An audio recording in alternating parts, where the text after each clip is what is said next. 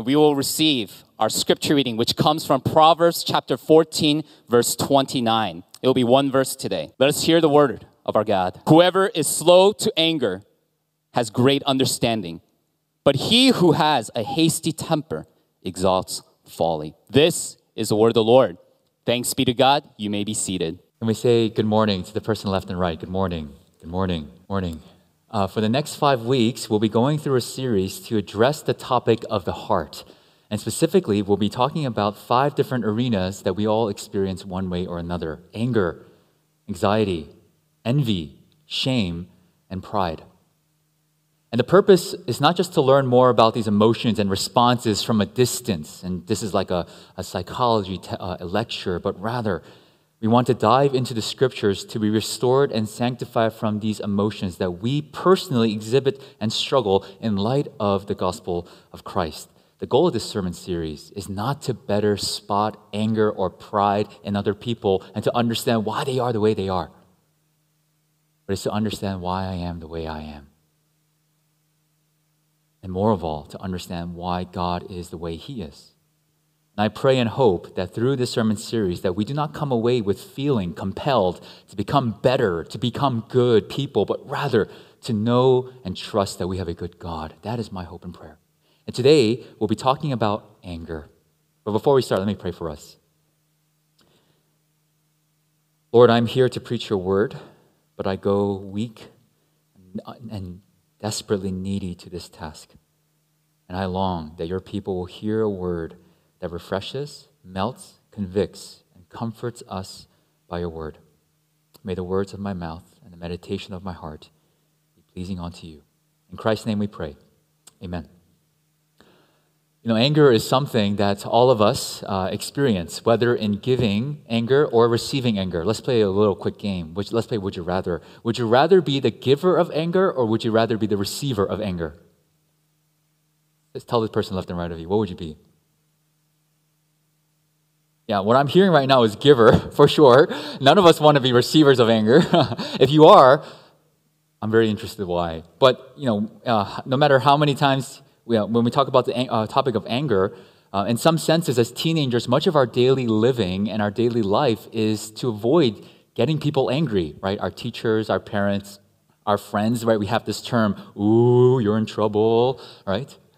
Well, the would you rather game is just fun and games, and really it's not possible because truth is all have all of us have been and continue to be givers of anger and also receivers of anger. Givers of anger that has hurt and cut others down, and also receivers of anger that have left us feeling very lonely, very low, and unloved unloved. And I'm right there with you. I am not proud of the moments that I have lashed out my anger, particularly in driving all the grandmas and grandpas, all the student drivers, like some people here, um, all the people who are texting while driving. Even some one time, I uh, I uh, let my rage out on a KCPC pastor he was going too slow. Well, we want to look at the emotion of anger, particularly through, this text. And I want to walk us along by asking three questions to increase our need for Christ. And so, this sermon, you need to really follow along with me. It's a, it's a series of questions that really relate to one another. And so, please follow along as I speak about this, because we're going to talk about very sensitive things. And I think very things that I'm, I, i am sure many of us are wrestling through and thinking of and so please follow along as I ask these three questions and for us to journey along in this passage. First, is anger a sin? Think about this for a moment. Is anger a sin? Think about that. Is anger a sin? Now, that might, this question may come at a surprise for us or even unnecessary. Obviously, it is. Obviously, anger is a sin, especially for all the times people have been angry towards us, the way that it made us feel? How can anger not be sin? Or for all the regret we have with the way our anger has been expressed and the pain we've caused in others, how then can anger not be sin? But let's look at the text and let's read it together. And it says this Whoever is slow to anger has great understanding. And even from that first text alone, from that first half, it seems like what the text is saying it, is that there is an anger. an anger that is permissible, an anger that is warranted, an anger that actually the Bible affirms and really speaks positively. That those who have, are slow to anger have great understanding. And this is where we kind of process scripture together and we're just like, wait a minute, that, for me, I thought Christianity was about producing people who actually express no anger. If anything, what would make more sense of this passage is whoever has no anger actually has great understanding. That makes more sense to me. But the fact that someone can have anger how can they have great understanding? I thought Christianity and the Bible was producing people with no anger. Okay, maybe this text is a fluke. Maybe I don't maybe there's a context to it that I'm not understanding or maybe because this is from the Old Testament and Old Testament is all about anger and wrath and the New Testament is all about love and grace, there might be something different going on here. And yet, if we look at the New Testament, particularly in Ephesians chapter 4 verse 26, it reads like this. Be angry and do not sin. Hmm. That's what Ephesians New Testament passage says. Be angry and do not sin. What is going on here? What is going on here? See, does Christianity teach? Is it its goal to produce people who are never angry? And the answer is no. No. Now, I want to be very clear at this point because, and I'm very careful because not all anger is not sinful. Or, in other words, there is an anger that is sinful, especially when you read the second half of the proverb, which we will talk about a little bit later, really a lot during the next part, point of my, uh, my sermon here. But there seems to be what, and what I first want to address is that there seems to be a type of anger that actually is commanded and warranted for us to have as people of God, which is described to be slow to anger. And this slow to anger does not just come from nowhere.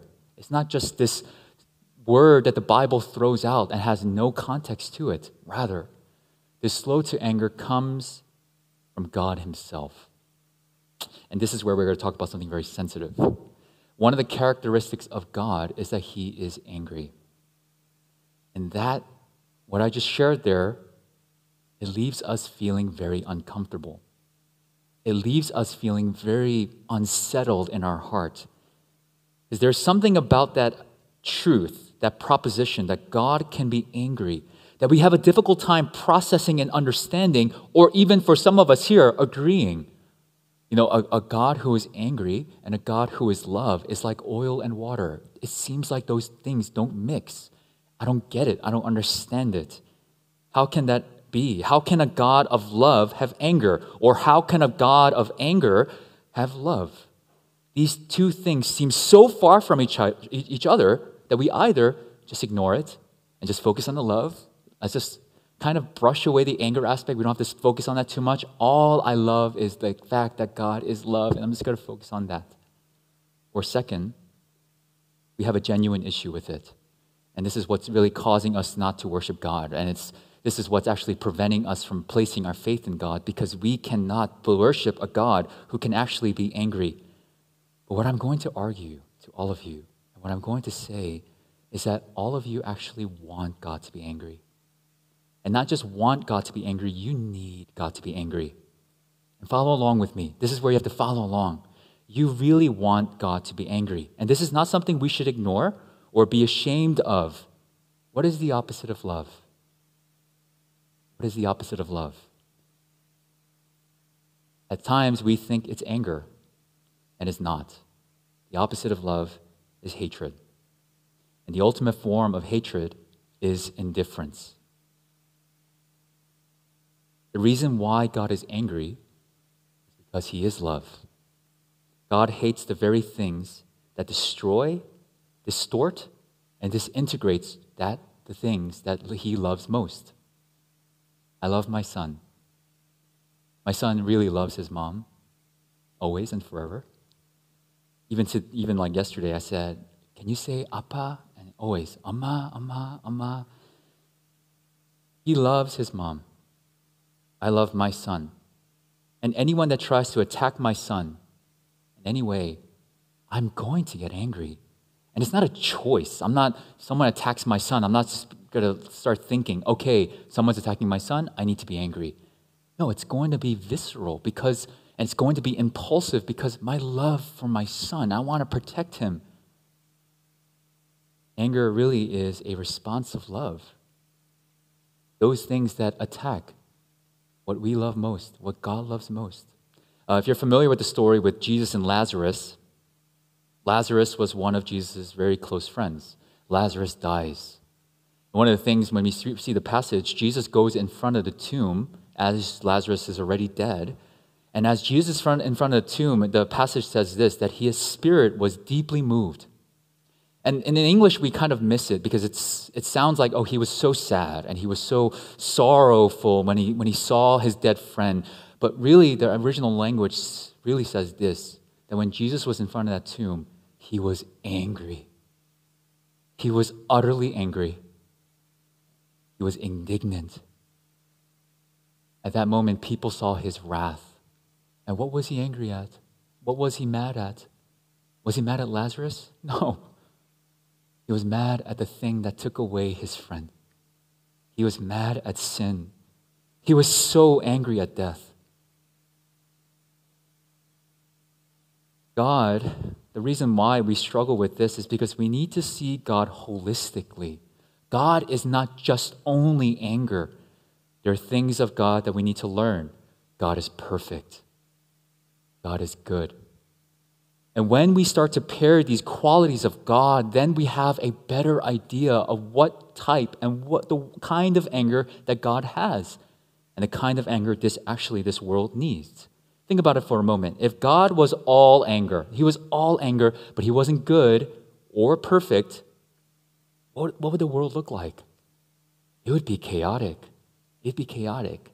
You know, it's kind of like that mom or that dad. You don't know the kind of emotion they're going to have when they come back home. And so you're so nervous whether they're going to be loving today or they're going to be very angry and upset at you today, right? Imagine our world was like that. If every day we were just so nervous whether God is going to be a happy God or if he's going to be an angry God. And why that's important is because the thing that God is, is that He doesn't just display good. He's not that He, He doesn't just display good. The things that He does is not just good, He is good Himself. He is the definition of good. He is the absolute standard of goodness. And so anything that distorts or disintegrates or destroys His goodness and perfection, He will express His anger. And that anger is not baseless. He has reason to be angry. He has reason for things when it attacks his glory and attacks the things that he created as good. And he expresses his anger. God is angry at evil. God is angry at injustice. God is angry at sin. Think about this for a moment. Imagine you get to have a conversation with God and you ask him, God, what is your thought about the Holocaust? And God says this whatever. I don't want to worship a God like that. A God who sees the evils of our world and says, I don't care. That is hatred. You know, there's a term called doom scrolling. I don't know if, if you guys know this term. Doom scrolling is essentially if you have a phone, we spend a lot of time looking at our phone, and as we're scrolling up, a lot of the things that we scroll, there's a lot of negative news, a lot of things that are wrong with this world. And as we're seeing a lot of these things, it's actually affecting our mental health, it's affecting our hearts because we're seeing hopelessness. We're seeing all these things that this world is something wrong with it. And the thing is, we can't do anything about it. And it frustrates us. And it leaves us feeling doom, hopelessness. As we're reading all these articles, as we're seeing these stories, as we're seeing these videos, we feel utterly hopeless. But please know this, and here's the truth. And this is why God, we want God to be angry, because the very things that you see that break your heart also breaks God's. God is also very angry at what's happening with this world. He sees every evil and injustice, he is utterly angry. And here's the truth all the injustice and evil we see, according to Scripture, will face God. And it's a promise. He says it, and he says it in Romans Vengeance is mine, I will repay, says the Lord. Didn't Adolf Hitler, didn't he get it off too easy? for all the people he's killed, doesn't he need to deserve more than just simple death? Yes. Because God is angry, he will face the wrath and anger of God. He must. He must. And so is anger a sin? No, not at all. Those things that seek to destroy, replace, or ignore God must face his anger. God has an anger that is good and righteous, rooted in his holiness, good and love. God displays an anger that is perfect and that is without sin, a righteous anger, an anger with cause, an anger that is right. That is what God displays. And if God was not angry, it simply would mean it's because he does not love. And it also means he is not good and it also means he is not perfect. The second question well, then what is wrong with our anger? What is wrong with our anger? And think about this for a moment. Our anger works the very same way as God's. It's the very same exact thing. Because we are images of God. We are, to made to, we are made to reflect God. And so we also get angry to the things that we love most the things that we love most, when it gets destroyed, distorted, disintegrated, or even threatened, we will get angry. But here's the question, this is what makes our anger so different from God's. What is it that we love? What is it that we love? Uh, do this thought exercise with me. Which is worse, gossip or murder? Obviously, murder. Obviously. And yet, think about it for a moment. Why is it that we show a lot more anger and emotion and actually a lot more care and concern when people gossip about us at school versus when there is murder that we read on the news? Why is it that that gossip produces a lot more anger than when we get to read some uh, very uh, uh, huge atrocities on the news? You, you ever notice that? When you're reading the news and you're seeing all these uh, horrible things, and everyone on, Insta- on social media is like, this is so horrible and this is so horrible. But if you're really honest, your heart is cold to those things, isn't it? It's cold. You don't really feel anything. I mean, you have to act like it because it's evil, but in the inside, it's not. Something's not really happening here. And yet, when something happens to you, especially when something threatens what you love most, there will be a lot of anger and there will be hell to pay, right? Because what is it that we love? We love ourselves. We don't love God. We do not have the heart of God. We do not love what God loves, but we love what we love. And this is what sin is. Uh, if you can show the New City Catechism, what is sin? What is sin? And we've been learning through this in our baptism and confirmation class. And here is what sin is. If you can put it up on the screen. What is sin? Sin is rejecting or ignoring God in the world He created, rebelling against Him by living without reference to Him, not being or doing what He requires in His law, resulting in our death and disintegration of all creation. Here's what this means God's anger is embedded in His holiness, His goodness, His perfection. His anger actually benefits the world. He is angry at the things that are destroying His creation. But how about our anger? Our anger is self centered, it's self serving. And really, it doesn't really benefit this world, although we can try to lie that it does. What our anger really is aiming for is our benefit.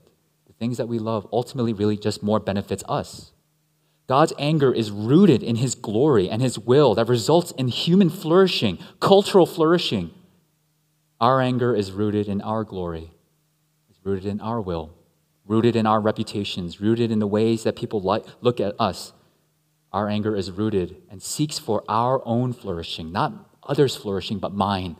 And I'll, I want to flourish even at the cost of others. Even if I need to put people down, I will do so because I want to go up. That is what's wrong with us. That is what's wrong with the human heart. The reason our anger is so different from God's is because it is not God, let your will be done, but let my will be done. I want my purpose, my agenda to be passed try to take control of our universe. And the universe, however, was not created for us, it was created for God.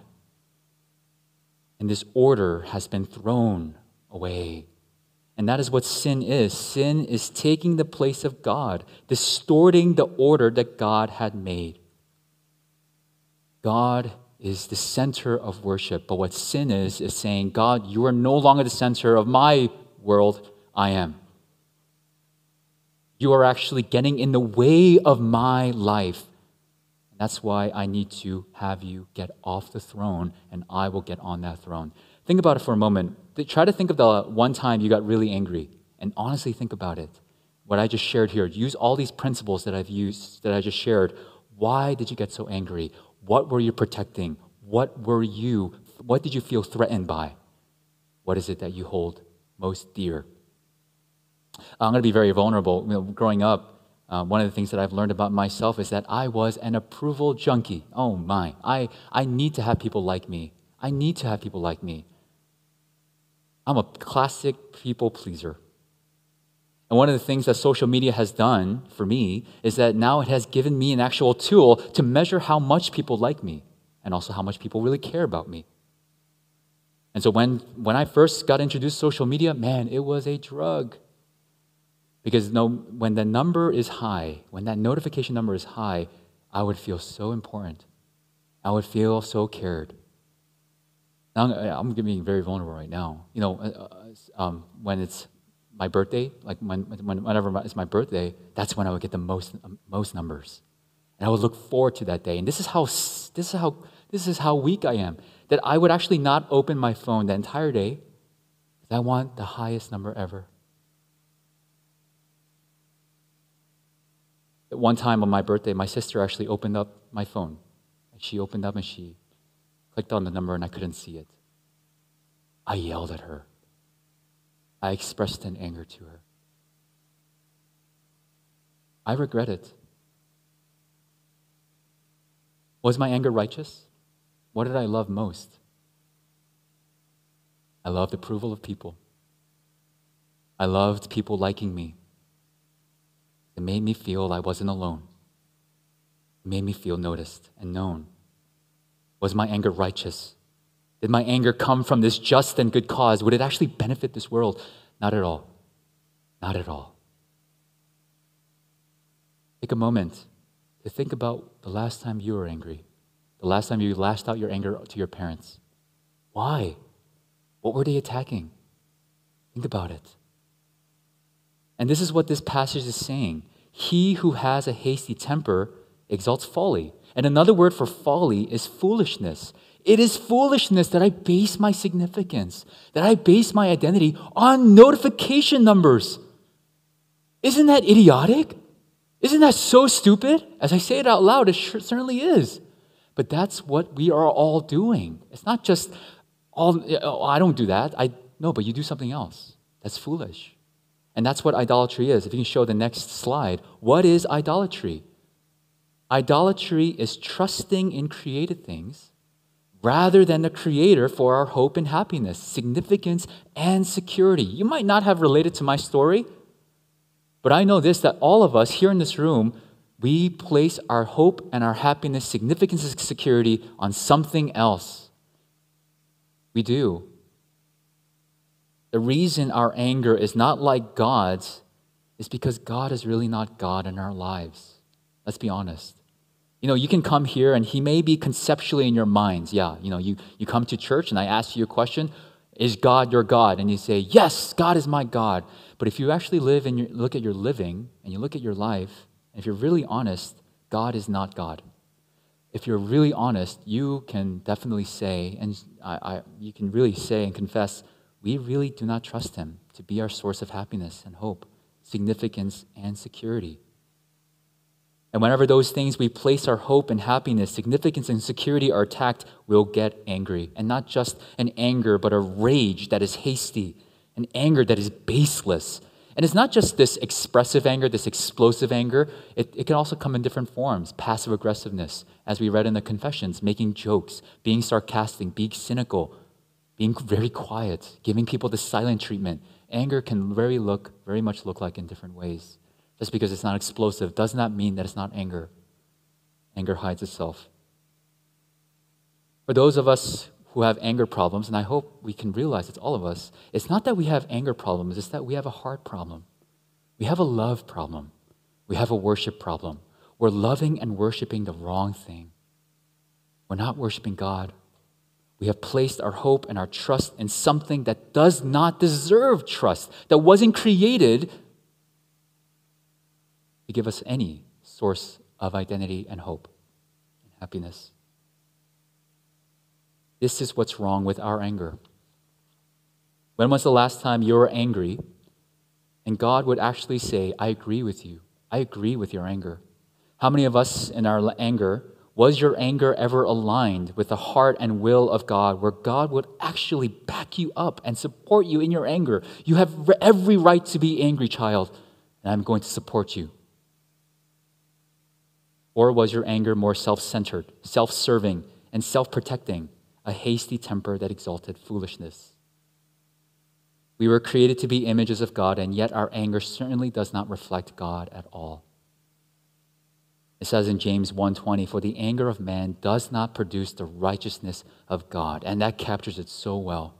That my anger does not reflect God. And this presents to us the issue. If you've been following along, if you remember the first point and the second point, this is the reason why God's wrath and anger is towards you and me. We fail to reflect God perfectly. We fail to let God be God in our lives. We have rejected God and have made other things, good things, God. And instead of building and flourishing this world with a perfect anger and righteousness like God's, we end up destroying and distorting and disintegrating what God created as good and holy in our distorted, broken anger. Who is destroying this world? We are. We are. And this is why you and I need to face the wrath and anger of God. As a good and perfect God, He has every reason to exact His anger on you and me. And this leads us to our third point. How can we be slow to anger then? What is it? How can we have this anger like God's? That we would have great understanding. There is no technique. There's no magic word that you can say that all of a sudden your heart will start to change or transform. There's no pill to take, but it is to understand and process this truth. And I hope you really carefully listen to what I'm about to say right now. It's to understand and process this, this truth. There is a God who is the creator of this universe. He is perfect and good, and everything he created reflected his good and perfect character. He loved his creation, and particularly, he loved humans most because we reflected most of God. However, although we were created to reflect God and love what God loves and hate what God hates, we turned away from him. We look for a God that serves our purposes, our needs, our wants, and our desires. We take God's absolute principles, what God says is good and what God says is bad, and we flip it around and we call what's good bad and we, what we call bad good. That's what's happening in our society, in our time today. God's created order, we're saying, no, that doesn't serve my purposes. I'm going to take it into my own hands. I'm going to make my own definitions. I'm going to make my own boundaries because I am God. And this is why our anger is so different from God's anger. Our anger destroys, disintegrates, and distorts God's holy order and creation, rebelling against His will, and ultimately not doing what we were created to be. So you and I deserve the righteous anger of God. We're trying, to, we're trying to dethrone God. He must express his anger because if he does not, he fails to be good and perfect. And what I described to you just now is the summary of the Old Testament. And it's a summary of our lives, yours and mine. It is a summary of our life. Why doesn't God just exact his anger then swiftly? Why doesn't he just throw his anger down swiftly, quickly, immediately? Because he has every right to. And here's the answer. And I, I really hope you could hear this. If you can uh, show the slide for the next uh, passage. In Exodus 34, starting in verse 6. This is the first time God reveals himself to describe what kind of God he is. And look at this, read this along with me. The Lord passed before Moses and proclaimed, The Lord, the Lord, a God merciful and gracious, slow to anger, and abounding in steadfast love and faithfulness. And there's that phrase, slow to anger. And this is actually the first time that it comes out in Scripture slow to anger. And what does that mean? It doesn't mean that his anger is in slow motion. What it means is that the God in the Bible is patient. That even though he should exact his anger right now, God is patient. And God is going to delay his anger. Why would he delay his anger? Why is God delaying his anger? Why is he slow to anger? And when you get to read the Bible, you get to see that God's slow anger in action, actually. When you read chapter by chapter in the Old Testament, New Testament, you get to see every chapter why people deserve God's anger. And when you look at your life every day, and my life, every day, every day of our lives, we get to see why we deserve God's anger. And yet, He withholds anger. Why is He doing that? Why is He delaying His anger? Because God promised that He would offer a solution to all of humanity. What is that solution? Jesus Christ is the only person who has ever lived, ever, ever lived, that does not deserve God's anger. He's lived a perfect life. You know, Jesus Christ, when he was on the earth and as he was doing his ministry and doing his life, every moment that Jesus was angry, the Father supported him. The Father agreed with him. The Father said, Yes, you have my back. I have yours. God, this, Jesus displayed God perfectly. He was the perfect man. Jesus had the heart of the Father, and the Father was so pleased with Jesus. And here's the news that Jesus has come to take your place, take the wrath of God for you and me, so that you would not have to. That is the cross. That Jesus says, I will take the anger of God for you in your place. Even though I don't deserve it, I will take your place and I will absorb all of the anger of God. Why would he do that? Because he loves us. He loves us. He loves his creation. He loves his people. The anger of God poured into Jesus completely on our behalf, yours and mine. All those who hear this very truth, this very truth that I'm speaking about right now, this truth is not just a statement, it's not just some news, but it is good news. Something's working in your hearts where all of a sudden passages like John 3:16, for God so loved the world that he gave his only son that whoever believes in him shall not perish but have eternal life. Now that passage actually sounds a lot more different I'm getting, I'm, I'm, understanding it now. I get to see what he means. I get to see what this passage is actually saying. It's not just something that I hear all the time, but I'm, it's like as if I'm reading this for the very first time. You know, every moment in Scripture, God's anger was slow and delayed. Actually, over centuries, his anger was delayed and slow. So people can turn to this very promise God's anger is slow for all of us today. Why? Because He wants you to turn to Jesus too. Every day is an opportunity for you to turn to Jesus. Realize, yes, God, you deserve every right to be angry with me. How can I escape the wrath of God? By the solution you've given to me, Christ. Do you believe that? Do you trust that? Not just in your heads, but do you really genuinely believe that with your hearts? Then, how can we be slow to anger? For those who understand and trust and believe that the God of the universe was slow in his anger to us by pouring out his perfect anger into his Son, Jesus Christ, so that we would be restored again and to have the Father's heart and will. When Jesus becomes real in your life, you strive in every way to resemble God, not because you're trying to get God's attention, but because God's captured your attention. That He would actually withhold His anger and pour out His anger into His Son. When that has captured your heart, it has captured your attention, and you're saying, I need to focus on this, I need to hear this story more and more, and you're getting closer and closer to what it means to be slow to anger. You cannot produce righteousness until it has been given to you. Or, in other words, what I'm saying, you cannot produce or enact this slow to anger until you realize that the anger of God has been freed because of Christ. You cannot produce or enact this slow to anger, a perfect righteous anger that it resembles God's until you have been freed by the anger of God yourself, until you realize God is no longer angry towards you forever. Because of his son Jesus Christ, will you then be able to be slow to anger? This is only things that children of God can do. And when we are restored, we will then have an anger that is like God's, that will result in real life transformation and flourishing for this world. This is what will ultimately change this world. The, the biggest problem in this world is not what you're seeing on your phones, not with the videos and the articles that you're reading. The biggest problem in this world is you. It's me. And the best solution is being offered right now Christ. And the more we're restored in Him, we will have an anger that is proper, that is like God's, and we will redeem and restore this world as God created and intended, and He seeks to do. Lord, we thank you. Help us, Lord, that we would have this understanding and truth.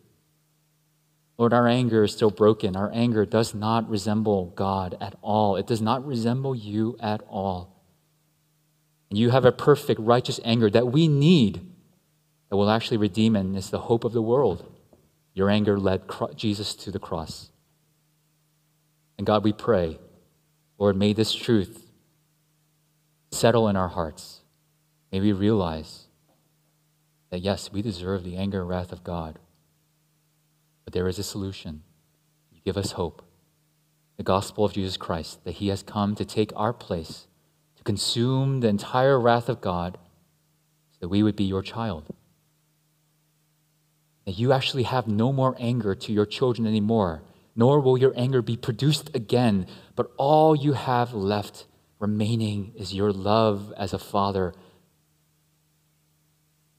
And so, Lord, we pray for the lost souls here, the people of God, may we be refreshed to hear this news that is because of Jesus Christ and what he has done that I can live, that I can be free, and that I am called to change this world through the Word of God by bringing others to know the good news of Jesus Christ. So, Lord, we thank you. God, we pray that may these truths continue to wrestle in our hearts and in our minds, that we wouldn't just stop as we leave these doors, but we would constantly wrestle and process these things.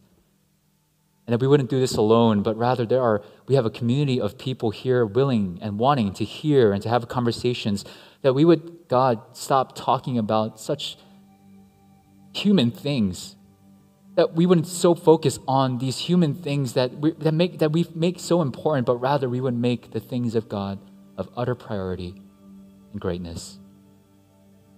May you change our ministry, Lord. Lord, may we not put COVID to waste, this quarantine to waste, but rather, Lord, may we grow and yearn and long and God, may we need you. Thank you, Lord. In Jesus' name we pray. Amen.